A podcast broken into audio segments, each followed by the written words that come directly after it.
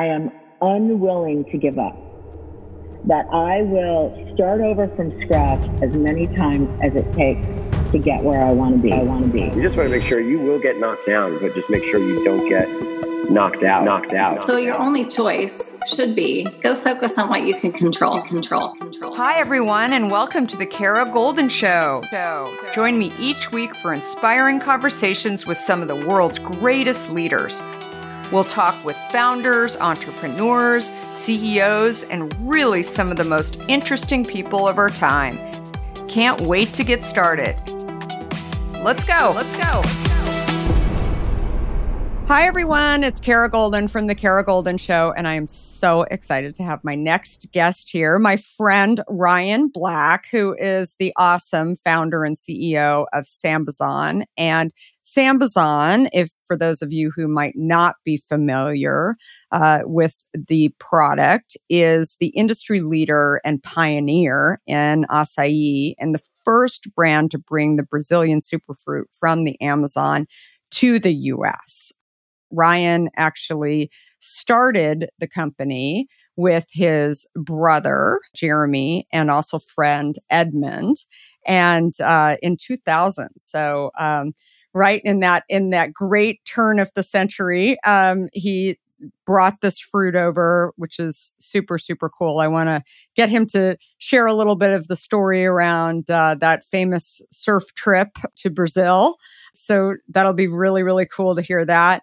But I think more than anything, I have such a huge appreciation for the fact that he not only started a company and has grown a company, but has also started really a new category, which is really freaking hard. So that that's like a next level for entrepreneurs that until you have been in it, maybe you don't exactly have an appreciation and sort of the length of time that it typically takes. But he's also really pioneered, uh, you know, this whole concept of socially and environmentally conscious business model too. So he's taken an idea um, that, as I mentioned, has uh, scaled significantly over the years, and uh, plus he's just a really good guy. So really, really excited to have you here, Ryan.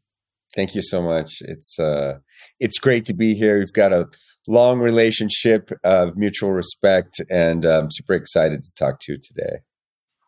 Super cool. So before we get into hearing about Sambazon and your journey in building it, I'd love to hear more about your early years. I mean, we we know you have a brother, but did you ever think that you'd become an entrepreneur? What what did you think you were going to be doing? it's funny. Um, well, you know, like I'd say, as as a lot of kids, I dreamed of being a professional uh, athlete. Um, never really thought about being an astronaut or anything like that, but I loved the game of football. You know, growing up with a single mom in Southern California with an older brother, um, you, you know, we were always sort of entrepreneurial. You know, here's a few bucks, go find yourself something to eat. Go, uh, you know, I remember, you know, selling candy at school or something when I was a kid to, to make some extra pocket change sort of thing. So, um, also, you know, um, not that, uh, I grew up with him, but my, uh, my father was an entrepreneur. So I, I, guess you could say I have it in my genes and, uh, being an athlete, um, being an entrepreneur, you know, you learn a lot of, um, discipline and uh, from from sports. You know, you learn discipline, you learn teamwork, you learn how to make decisions under pressure, and how to probably most importantly for an entrepreneur get knocked on your butt and then get up again. You know, and keep going. Mm-hmm. So um, I think the sports background really helped me. And not surprising, being an entrepreneur, being a Sagittarius, who likes to travel, who likes to explore and adventure. I think those all um, have have shaped who I am in business. You know.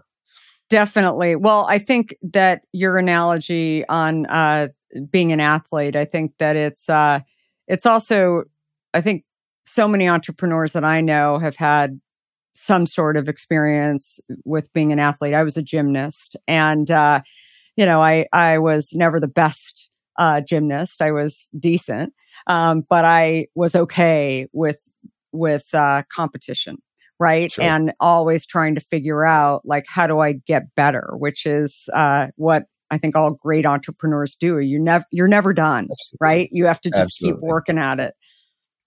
Absolutely. Um, so that's a that's a a great example for sure. So Sambazon. So I heard that there's some big surf trip uh, that in Br- Brazil. It sounds like a boondoggle. Um, when you think back on on those years, uh, obviously you grew up in Southern California. You you love to surf. So uh, tell me about Brazil. And I bet you did not think that you were coming back with this idea. I definitely did not. Um, you know, uh, there's a little bit of, of of of lore to the story, but um, you know, at the at the turn of the millennium, um, I had uh, I was I had a Brazilian girlfriend, and I was with my buddy, and I thought, let's go to Brazil to experience her culture. Um, I knew it was beautiful. I heard great things about it. Um, yes, we surfed while we were there, um, and um, but we're really there to experience the country and and and the culture of Brazil. How often have you thought about learning a new language only to be stopped by that memory of yours from the last time you tried to learn a language when it didn't go so well? Okay, maybe it wasn't a language that you were interested in learning, or perhaps all those poorly written textbooks in your sixth grade class weren't that well written after all. I have a great tip for you. It's called Rosetta Stone. Rosetta Stone is the most trusted language learning program around available on desktop or app, no matter where you choose to learn it or what platform you choose to learn on. Rosetta Stone works and it truly immerses you in the language you choose to learn quicker and easier than you ever imagined to. Maybe you're getting ready to travel abroad this summer and you want to learn a bit of Portuguese, let's say, before your trip. Rosetta Stone can help. I know this firsthand as I did just this before traveling to Portugal last year. I learned Portuguese through Rosetta Stone, and by doing so, I not only got a better grasp of the spoken language of Portugal, but it got me very excited for the trip itself before I went. They even have a true accent feature that gives you feedback on your pronunciation as you are learning too. They've got you covered. Rosetta Stone's trusted experts are the real deal. They've been helping people just like you for over 30 years, helping millions of people to learn Spanish, French, Italian, German, Korean, Chinese, Japanese, Dutch, Arabic, Polish, and my favorite, Portuguese. The lessons are five to 10 minutes long and include practical exercises so that you can pick up the language naturally, first with words, then phrases, then sentences no English translations either, so you really learn to speak, listen, and think in the language you are focused on, helping you get the long term retention you are looking for. And who wouldn't want that? Don't put off learning that language. There's no better time than right now to get started. For a very limited time, the Kara Goldin Show listeners can get Rosetta Stone's lifetime membership for 50% off. Visit rosettastone.com slash today. That's 50% off, unlimited access to 25 language courses for the rest of your life. Redeem your 50% off at rosettastone.com slash today today. In today's world, which I will admit can at times seem filled with too much of the wrong information, it's essential to find a good source that truly gets to the heart of what I want to know. I am super excited about our next sponsor as I've been a big fan of their content for some time now. That sponsor is the Washington Post. Their depth on topics from business to tech isn't just impressive, it's essential reading for me. Whether I'm catching up on the latest tech trends or understanding how the day's news truly impacts my family, the Washington Post is my trusted source. Let's talk specifics. Their business and tech coverage, absolutely top notch. Just imagine having the most insightful articles at your fingertips, including the unparalleled AI reporting from Drew Harwell or the pulse on tech and online culture from Taylor Lorenz. And the best part? You can listen to articles just like you listen to this podcast, making it perfect for your busy lifestyle. I was just reading an article from one of my favorite Washington Post writers, Frances Stead Sellers. She covers entrepreneurs like myself, but also covers other interesting topics, including health as well as some very interesting books. I also love getting their For You newsletter, which is their roundup of stories tailored just for my interests, right in my inbox every evening.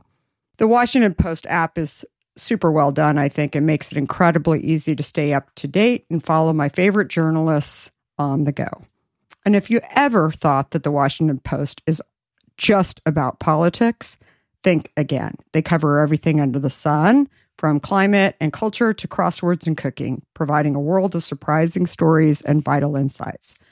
Okay, enough of the love fest that I have for the Washington Post. Here's the deal being a listener of The Kara Goldin Show has its benefits, and this one is too good to miss.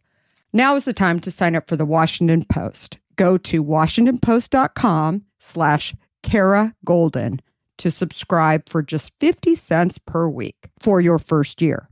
That's 80% off their typical offer. So this is truly a steal. Once again, that's WashingtonPost.com backslash Kara Goldin to subscribe for just 50 cents per week for your first year. And um, after one of those days that we surfed, um, I was on the beach with some friends somebody handed me an acai bowl and said, This is cool. This is the new thing. You got to have it.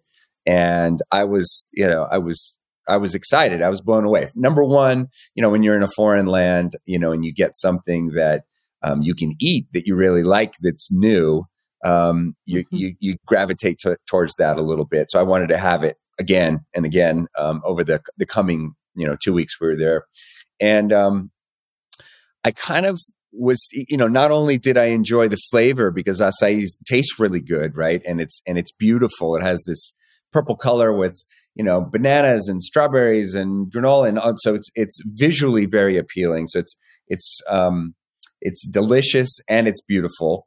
Um, I also learned a little bit, not that day, of course, but learned a little bit over the coming months about how acai had a a pretty amazing um, chemical composition. You know, it was a, a, fruit with no sugar, number one, um, and it had omega fatty acids in it, sort of like olive oil or fish or something like that. So it's like a fruit with fat. It had fiber um, and tons of antioxidants. So it could be something that you know you can consume. It builds up your body. Remember, as an athlete, um, builds up your body, and at the same time is cleansing. Um, and then the third sort of leg of the stool that we found out um, was that you know Greenpeace had kind of come out and said that acai, because it was wild harvested in the Amazon rainforest by locals, it represented the number one non-timber forest product in terms of money for the whole Amazon basin. And, and when I saw that online, um, I was like, "Wow, this stuff is not only is it beautiful and tasty, and it's nutritious." But um, it could be if we did it the right way it could be an example of sustainable development in the Amazon rainforest, you know, using acai as a vehicle to promote it um, right in front of us. So, you know, that's kind of the trifecta that we started with and created a, a brand soon thereafter called Sambazon, which is actually kind of an, an acronym for Sustainable Management of the Brazilian Amazon. Right? Easy, easy, right? And we had you know, dreams that we could create a what's now referred to as an omni-channel business where you can walk into a store and have it like uh, you know at a Starbucks or a you know Chipotle or something, and at the same time you could buy it in the supermarket to make it home with your friends or your family. Um, easy, easy, easy plan, right? The only problems were no one had ever heard of it. Uh, number two, no one could really pronounce it. You know, um, I actually on the on saw on the news uh, about a month ago that you know they had the most mispronounced most mispronounced words in the entire you know United States, and acai was like number one.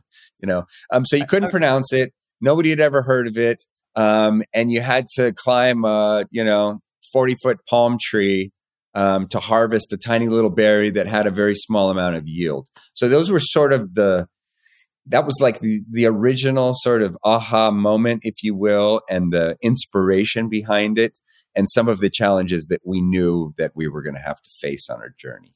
So you had found this fruit and you were going to be importing it to the US, right? Because you're thinking, you know, it's not there, but it's a perishable item. I mean, that there's so many aspects of this when I was doing a little bit more research that I was just like, oh my gosh. And you had never been in this industry. I mean, that's, it's a lot, yeah. right? Like, how did you even start? Well, I joke that, you know, I, my first job was a busboy um, at a Mexican restaurant in high school. So I've got some food service experience, and then and then I worked in the uh, frozen section of these of a supermarket when I was in college, the graveyard shift, and so I have some uh, super some supermarket experience. No, it's it's a joke, but but true. But um, you know, interestingly, and that this really was a light bulb. We had traveled within the week of when we first tried acai in the north of Brazil. We traveled to an island off the coast of Brazil. That's it's it's it's called Fernando de Noronha, and it's it's an hour by plane. So it's it's out there, right? It's not like you know just take a boat or something. It's it's an hour by plane, so it's out there, and it's kind of Brazil's Hawaii. And when hmm. we were there, there was a you know it's a nature reserve and they only allowed you know several hundred people to visit there a day and we stayed there for a whole week and i remember going to the little acai bowl spot and talking to the guy and saying how many you know how many people are on this island? There's you know 300 how many how many acai bowls are you selling selling every day? Oh i'm selling 300 i was like wow like everybody loves this. Okay. And then i sort of realized like wait a minute if acai can travel to this island it can kind of travel to our island, right? And and and what I realized is that it was a frozen product, right? So if this would have been a perishable product like a banana or you know something that you have to pick and then you have to travel to make it to the grocery store or something like that, that would have never happened, you know. So it was a little bit mm-hmm. easier than a perishable item. Um, it is highly perishable, and so what we do is we work with the communities who um, harvest the berries off the tree and then it gets processed in our factories within 24 hours and quick frozen. And once it's frozen you know you've got you know a couple years of shelf life. So it it was daunting to think about in the beginning but once we realized that it was a frozen product it made life a little bit easier. So when you brought it back like what was your first product that you put out in 2000 the first product was was what um so that was my so uh, I'll, I'll get to that in a second. So so i had this experience yeah. and said wow this is great. I went back to america right? That you know with this idea like oh this acai thing could be great. I was still a football player so i went and played one more season of football um, in europe uh, in a you know kind of like a semi-pro league. Um, you know we always joke and I, I did play a little bit in the nfl prior to that but I always joke in my story that the NFL stands for not for long. So that was like a, a very quick experience. Um, but I did get to go play over in Europe, which was awesome. And um, also, as a, again as an explorer, as an entrepreneur, you know, 15 years later, when I started trying to take my product to Europe, um, I, I, had some, you know, um, understanding and awareness. You know, I lived there twice for six months at a time, once in Italy and once in France. So I had a little experience there. So, anyways, uh, at the end of that um, six month sort of period, um, which would have put us in July of, of 2000, I went back to Brazil. And this time, me and Edmund went to the Amazon. Um, the previously we were just kind of at the beach. We went to the mm-hmm. Amazon, mm-hmm. and what we found was there was a cottage industry that had just sprung up over the previous decade. Um, that even ten years prior to us being there, acai was only known in the Amazon. It wasn't even known in the rest of Brazil, in Rio de Janeiro or Sao Paulo, or where you know 200 million people live in Brazil. So um, it was it was a brand new thing, even to the um, south of Brazil. And what was being produced by that cottage industry were these small packs of acai, these 100 gram packs, three and a half ounces of acai. And so that's what we could source. So that's, and that's the only thing we could really source. So our first product, you know, almost a year later, when we imported our first container of, of frozen acai from Brazil, was in these little 100 gram frozen packs. And those 100 gram frozen packs are still being sold not only in your supermarkets, but in juice bars you know, all over the United States and, and frankly, all over the world. they're pretty inconvenient to make stuff with, and we're we're working on that. But it's still sort of the purest, simplest form of acai that you can get your hands on. Interesting. So that was it. You're in, you know, you're, I guess you were fighting for the frozen case. What was your first store then? Yeah. Um, okay. So first and foremost, remember I had this dream that we were going to go into retail. So I wanted to go open stores and compete with Jamba Juice or something like that because I thought to myself, you know, I'm a, I'm a, I went to college in Boulder, Colorado. I was sort of, you know, part hippie, part jock football player. And so I had this sort of tint. So I, I had my eye on the natural foods market. Um, but, but, but in, in retail as well. And, and so I, somebody smart kind of said to me, you can either go into the restaurant business. And as you know, 90, 90% of restaurants fail in the first year, blah, blah, blah. And if you, and if you put it in, if you open a restaurant to do acai bowls and it doesn't work, like you're done. You're, you're, you, mm-hmm. you fail. You're like, you're done. Or you can go into the wholesale business and you can su- start supplying all these juice bars with acai and and introducing it to their customers and then um, and go in that direction. And i and i knew that i had to build a supply chain because um, because again it was a cottage industry in brazil um, and we had to do all kinds of work. So i so i said okay we're going to go into the food service business um, and i'll never forget this. Somebody told me sell picks to miners right? It's like this this this thought of of you know you don't have to go into the mining business, sell the picks to the miners. You know that acai is going to be successful. Go help all these juice bars sell it. And so I promised myself that once there was awareness of acai in the United States, I would go back and I would start opening the retail stores, right? And if you would have asked the young Ryan Black at that time how long that was going to take, I would have told you three to five years because acai is so great. And as soon as it hits the stores, people are going to go crazy for it. And then everybody's going to love it. Right. Well, it didn't quite happen like that. So what we, we, so we focused on the wholesale business. We focused on food service first, juice bars, um, and coffee bars and cafes and restaurants. Um, and, um, you know, uh, went from where we lived in Newport Beach, California. We went from the San Diego border to San Francisco.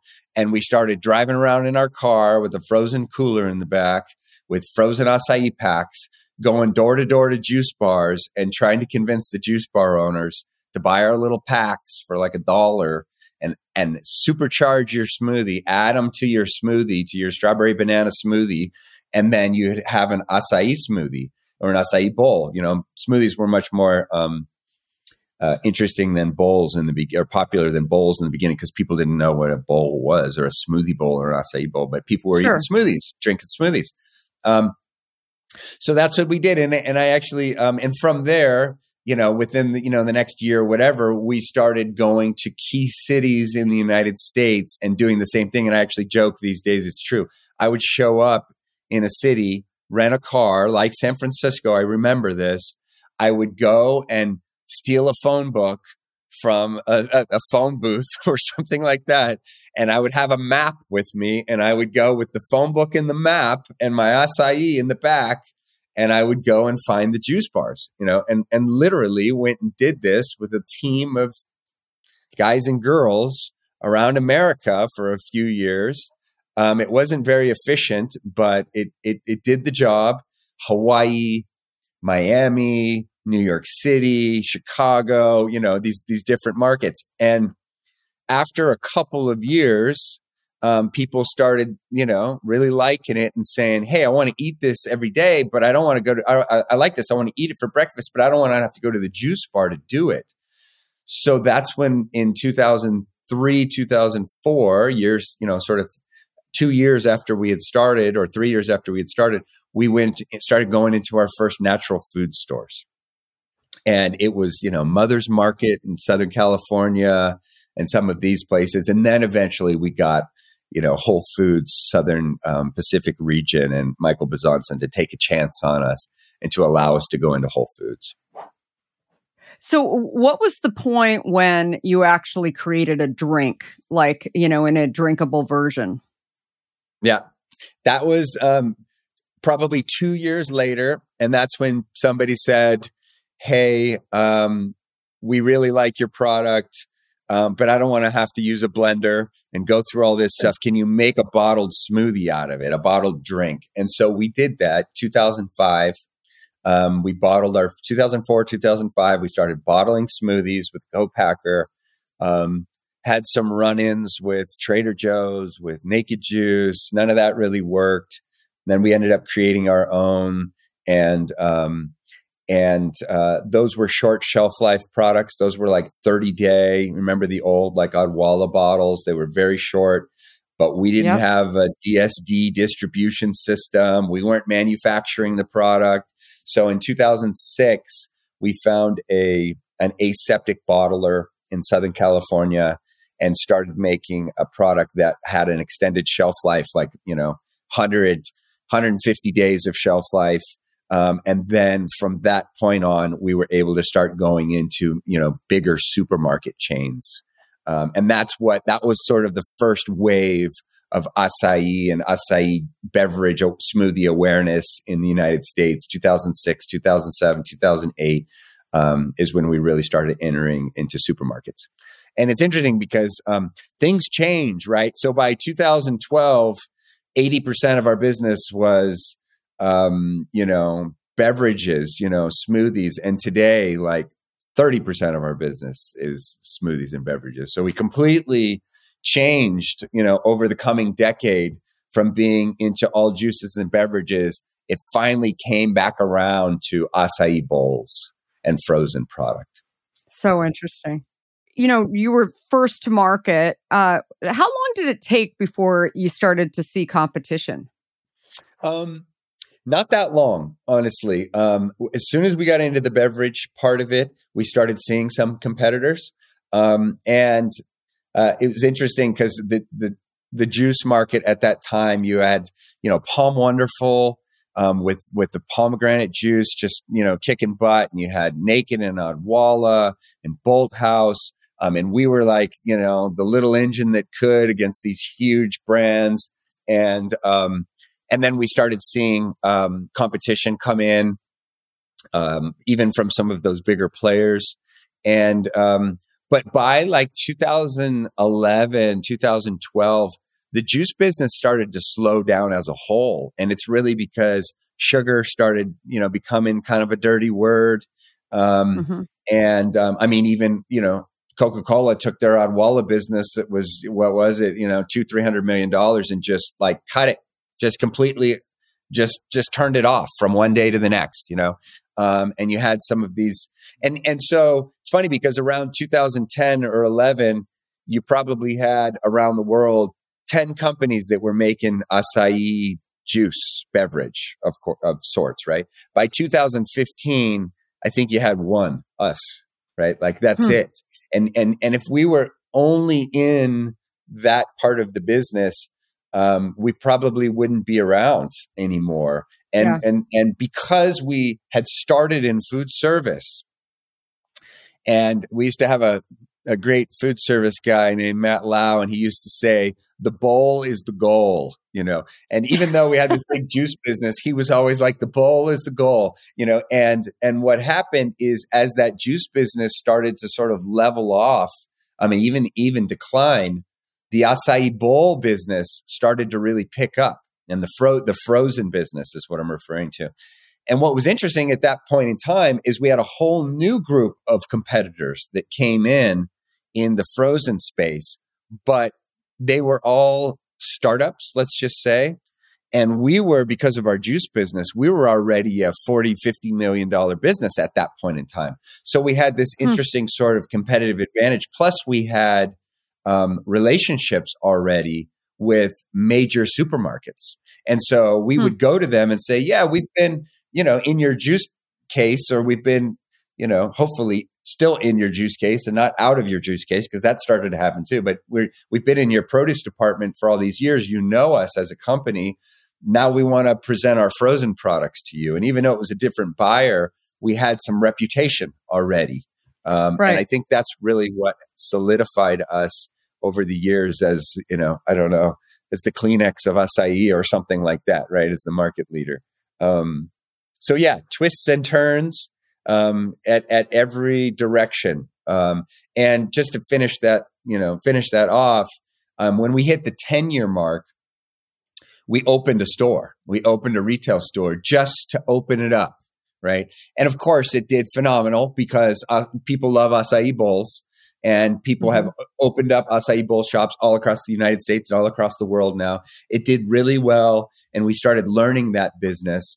And then when we got to the 20 year mark in, in 2020, we launched uh, a retail hospitality team and hired a separate management team to start going after um, retail stores. And I'm, I'm, you know, I'm, I'm proud to say that, um, you know, now um, what's you know what's coming in the future here is you're going to start seeing you know Sambazon acai bowl shops at your airports, in your universities, uh, and locally on on your street. That's starting to happen now.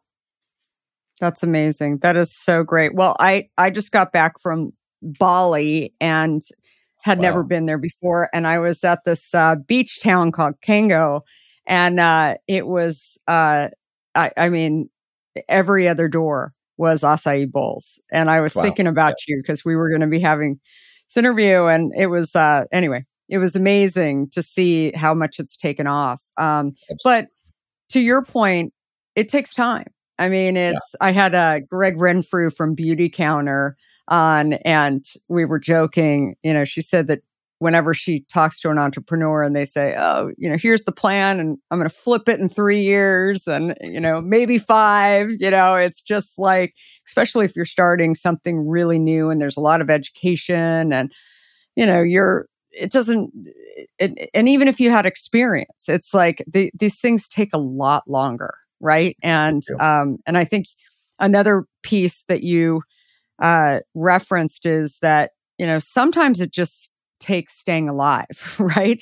I mean, we've seen so many of the same companies, um, you know, come and go. I, I think of Purple, right? Was one that was, do you remember that one? Um, mm-hmm. that was around, um, you know, and they had so much cash and they were throwing it all over the place. And then they weren't around anymore. I mean, and so, you know, I say to entrepreneurs, yeah. like, you got to figure out, you got to stay the course you got to keep trying new things and diversify. And you're just such a great example of that. Thank you. It's it's so true. It's like, you know, again going back to the what we were talking about earlier about being an athlete, it's you know, persistence and mm-hmm. consistency mm-hmm. and um you know, you got to build your competitive advantage and then just hold the line, you know, and it it takes time. I mean, you know, I won't mention any names, but I've been trying to get into one distributor for four years, you know, and and and and I just keep knocking on the door, um, waiting for the right, you know, and sometimes the buyers change, or sometimes, you know, somebody wakes up on the right side of the bed for a change. Who knows, you know? But yeah, being an entrepreneur is all about um, persistence. I mean, sales in general is about persistence, of course, and um, you know, preparedness and uh, but you're right. Staying power, survival, staying alive. There's so many. There's so many totally. things. Not just your business, but your you know your financing, your investment, your all, all of those things. It's uh, it's a bit of a minefield. Um, and um, yeah, there's there's no um, you know there there's no substitution for just uh, being on it all the time. You know, you don't you don't really yeah. take a break yeah. from it. Um, and you know, some I remember in the early days, I met a guy who was trying to do ice cream in South uh, in San Francisco with a bunch of the different Amazon fruits. And and I met him, and um, and one of them was acai, and I and and and I was like, you know, why are you doing, you know, why are you doing these ice creams like this? How come you're not just focused on, say, you know, one of them or acai or whatever it is? He goes, man, that's like a 20 year that's like a 20 year mission and i was in like my third year and i was like no way yeah. you know no way yeah. like that's and whatever and and now I, I, try to look smart and say that i've had a now that i'm in my 23rd year i try to say that i've had the original vision you know um and I'm still on that track and, and it's like a 30 year business plan. And I just happen to be at, you know, the 23rd year, year of it right now. Um, with, you know, eyes on the prize of the, of the 30 year vision that, that I had, you know, in, in 2000. So anyways, takes a lot of luck, a lot of perseverance and a lot of, um, a lot of scar tissue as, as yeah. you know, be an entrepreneur. No, definitely. And, and, uh, lots of different, uh, angles that that uh, you're just trying to figure out these you know different verticals. I mean they're even though uh, you know being in a retailer location may seem similar to being in a uh, food service they really are very very different. And yes. it's uh it's just so interesting what you've done. So so many people who enter the natural food industry it's like uh uh it's they get the bug, right? They they don't leave. They go and do a bunch of yeah. things. What do you th- what would you say is like the good and the challenging of the natural food industry for people who are thinking about, you know, entering it? Yeah, um you know, it's interesting. Um I remember being in a room full of uh, people from the natural foods community and, and talking about this. And, and what I, what I said was the following, you know, when I left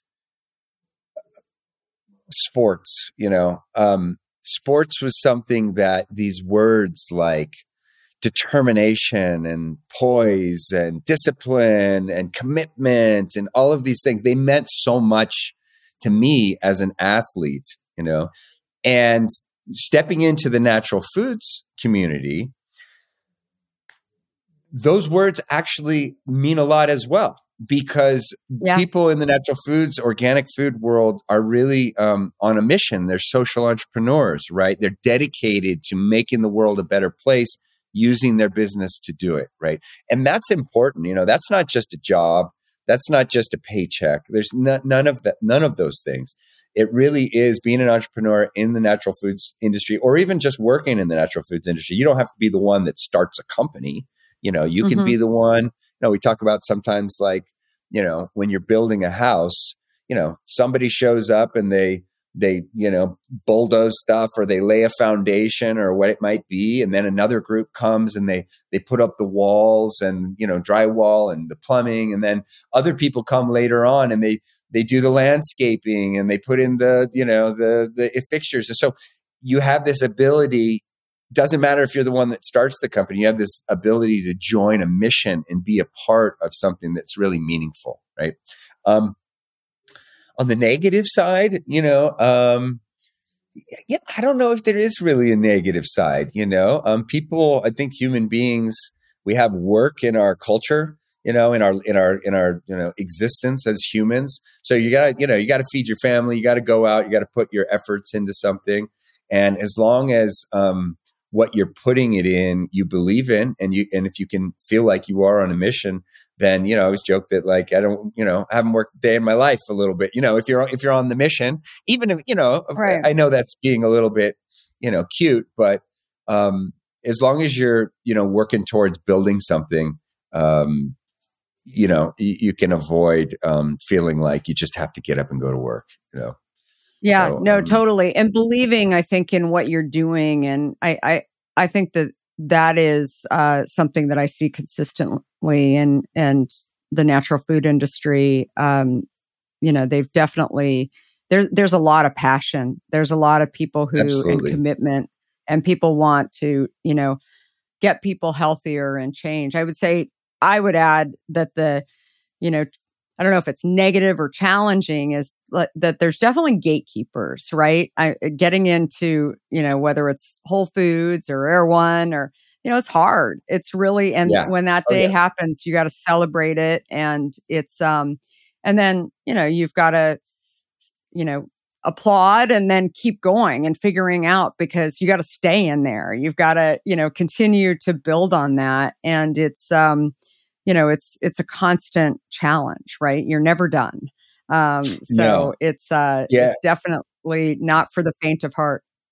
Yeah. I think, um, you know, like getting, getting on the shelf at Whole Foods, that's actually like, or, or, or one of the retail getting on the shelf period. That's like the starting line, right? Um, but but I mean, Yeah. there's a lot of work. There's a lot of work to get there, but that's not the finish line, right? That's that's like now you get to get out there and start competing on the field, you know. Um, Right. And uh, yeah, it requires a lot of persistence and um, and belief and and hard work. Yeah, total. It's interesting when I started uh when I started Hint, um I don't know if you know the story, but my dad had started a brand called Healthy Choice um years ago. And he um anyway, he started at Armour Food Company and they were acquired by ConAgra and you know, it's still alive today and one of their most successful products. But when I was starting Hint, I said, Hey, how do I get Hint on the shelf of Safeway? He's like, I have no idea. Cause he had, he had basically developed a product within a large company. And so they Uh-huh. did all the negotiation. And then he had to negotiate internally to get the frozen space. Um, but he was like, I mean, if you're going, you're not only going in and trying to get your product on the shelf when you don't have lots of slotting fees to spend and, you know, you've got to beg, borrow, and hopefully not steal in order to get it on the shelf. But also, uh, you know, you're, you're doing something that is an entirely new category too. So it's like, I mean, it's just, it's super hard. So he, he was, he was no help, right? And in that sense, because he was like, you know, I have no idea. It's so different.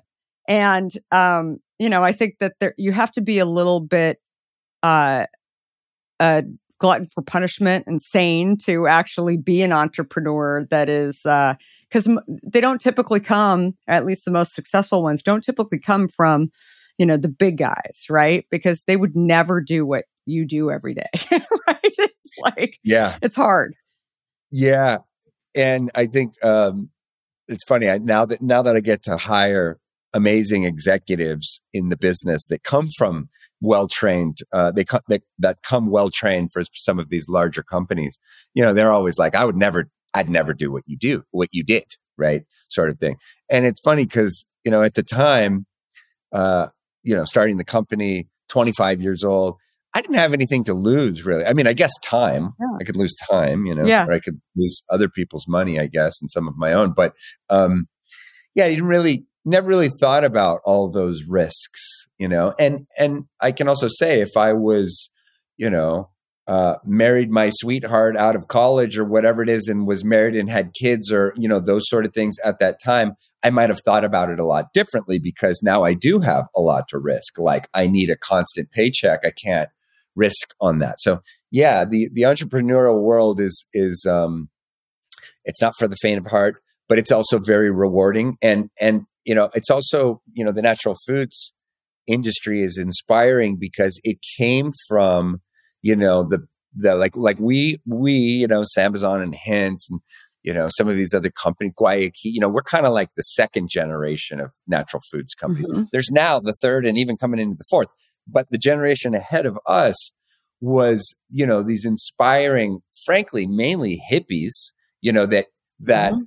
you know like like the guy who started UNFI was like you know filling up his truck with like rice organic rice to drive it down to the market to sell it or you know Steve Demos at Silk Soy Milk um what you know uh learned how to make tofu on a trip to India in the 60s and then came back and started making soy products in the United States. And they they did it to like you know fight the man a little bit you know and like um, and really do something that they were inspired to um, to change the world with so we have um, a very wonderful industry that we get to work in um, because of some of these early pioneers um, whole you know whole foods and horizon organic milk and stonyfield farms yogurt these these great entrepreneurs that kind of went out there and and um, laid a great, you know, created an industry that that we've got to be able to come in and um, be entrepreneurial in. So um, yeah, it's a nice place to to work and to be. You you mentioned like the third and fourth generations. Who would you say is like, you know, some of like two or three of the hot brands that are out there right now that you think are kind of interesting? Um, I love what Imlak'esh is doing. Um, they've got a plant based chorizo product that they just came out with. They've been doing superfoods for a number of years. Yeah. But, um, you know, um, Tucker and Phil Matt over at Imlak'esh have done just a great job with their new products, and that's starting to get out there.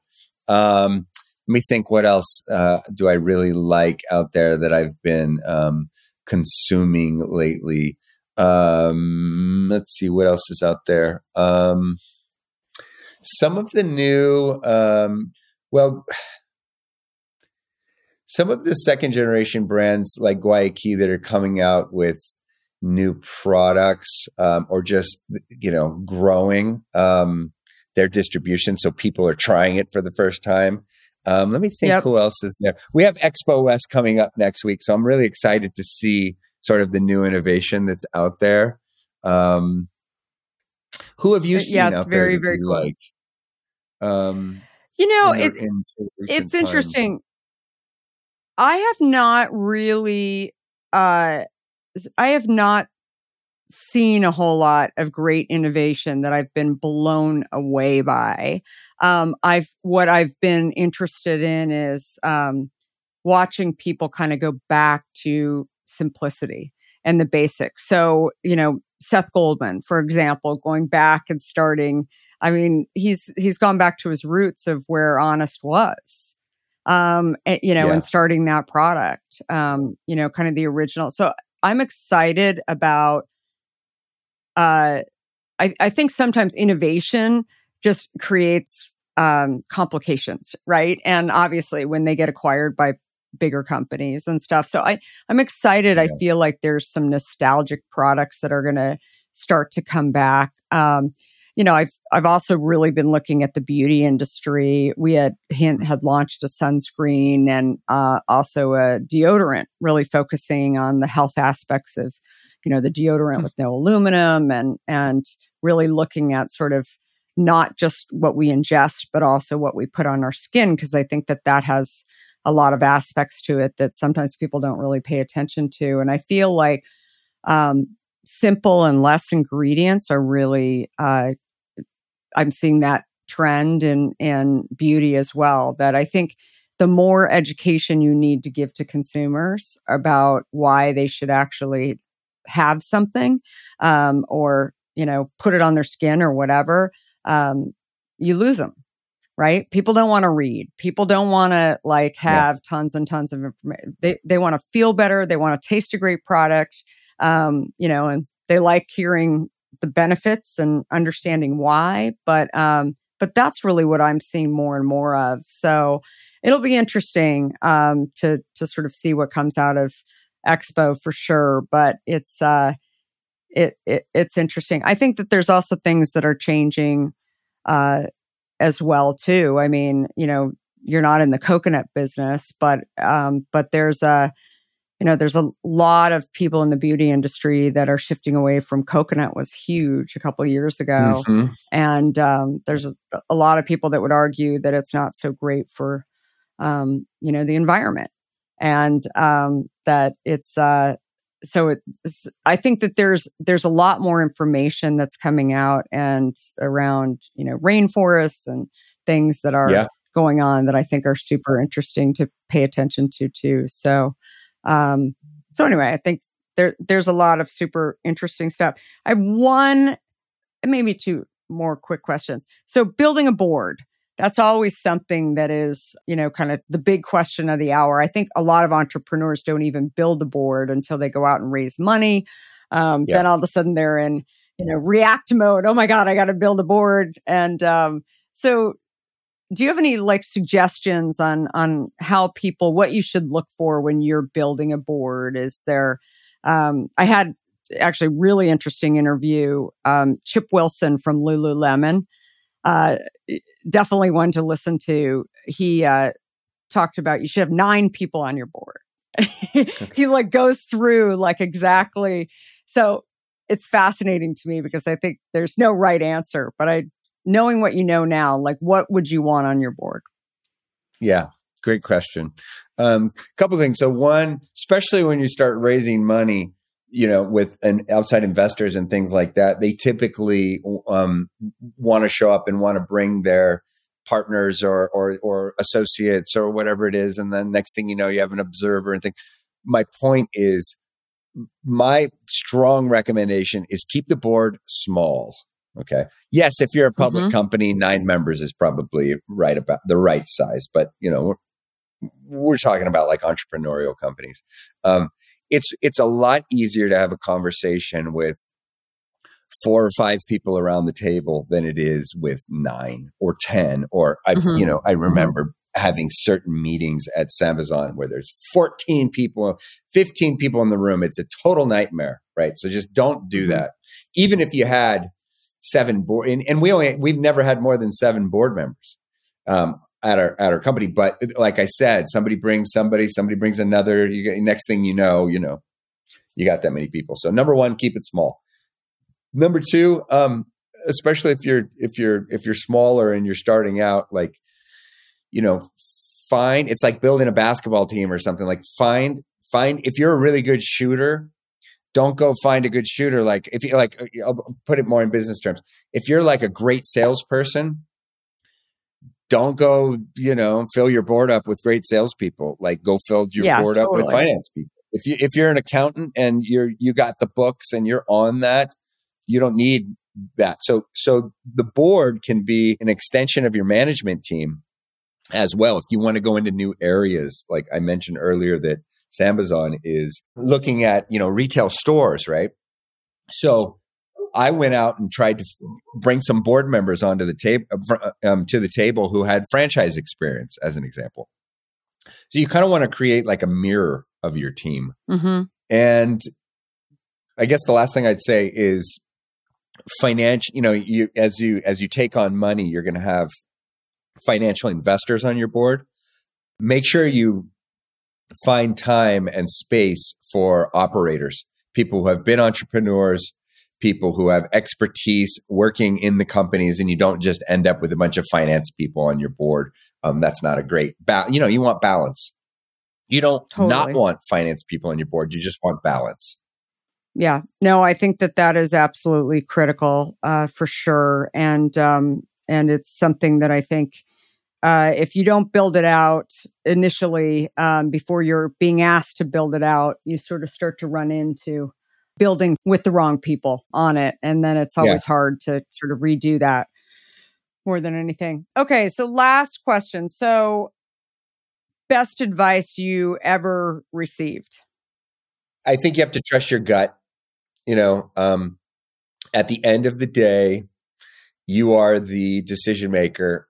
Um, and I, I guess the best advice I ever got was uh, a mentor of mine that I had told me that, you know, you don't have experience, you don't, you know, you, you haven't done this before, you're not a pro in the in the industry, right? So you have to surround yourselves with pros, you know. Um, there Mhm. is- I, I remember him saying, "There's one wild card in this business, and it's you. Everybody else has to bring this experience to the table." Um, and you know, I guess from the beginning, I personally, you know, I I I had a big dream, let's just say, and I knew that I didn't know very much at all about, you know, I wasn't experienced in the industry. Um, I think that the more you go on, that you realize like the less you know. But in the beginning, you know, I just tried to stay humble um, and be humble and and know that um, it's going to require really smart people around the table. Like I used to say, I want Coca Cola management. I didn't mean like anything negative or around that. I meant like well trained professionals. They're going to help sort of like pull you across the finish line because they've already been there, you know, sort of Mhm. thing. And um, that's always been, you know, surrounding yourselves, your management team, your board of directors, um, with people who have who have crossed the finish line and can pull you across a little bit um, was was Totally. really good advice. Totally. Well, that is such such great advice, and uh, Sambazon is such a great company, and so lucky to have you. So everyone needs to go out and get some sambazon and uh, go find your your stores that are starting to crop up and uh, really exciting. We'll have all the information in the show notes too. But thank you so much for your time, Ryan, and thanks everybody. Yeah, thank you, Kara. Thanks again for listening to the Kara Goldin Show. If you would, please give us a review and feel free to share this podcast with others who would benefit. And of course, feel free to subscribe so you don't miss a single episode of our podcast. Just a reminder that I can be found on all platforms at Kara Goldin. And if you want to hear more about my journey, I hope you will have a listen or pick up a copy of my book, Undaunted, which I share my journey, including founding and building Hint. We are here every Monday, Wednesday, and Friday. And thanks everyone for listening. Have a great rest of the week and 2023, and goodbye for now. Before we sign off, I want to talk to you about fear. People like to talk about fearless leaders, but achieving big goals isn't about fearlessness. Successful leaders recognize their fears and decide to deal with them head on in order to move forward. This is where my new book, Undaunted, comes in. This book is designed for anyone who wants to succeed in the face of fear, overcome doubts, and live a little undaunted. Order your copy today at undauntedthebook.com and learn how to look your doubts and doubters in the eye and achieve your dreams. For a limited time, you'll also receive a free case of hint water. Do you have a question for me or want to nominate an innovator to spotlight? Send me a tweet at Kara Goldin and let me know. And if you like what you heard, please leave me a review on Apple Podcasts. You can also follow along with me on Facebook, Instagram, Twitter, and LinkedIn at Kara Goldin. Thanks for listening.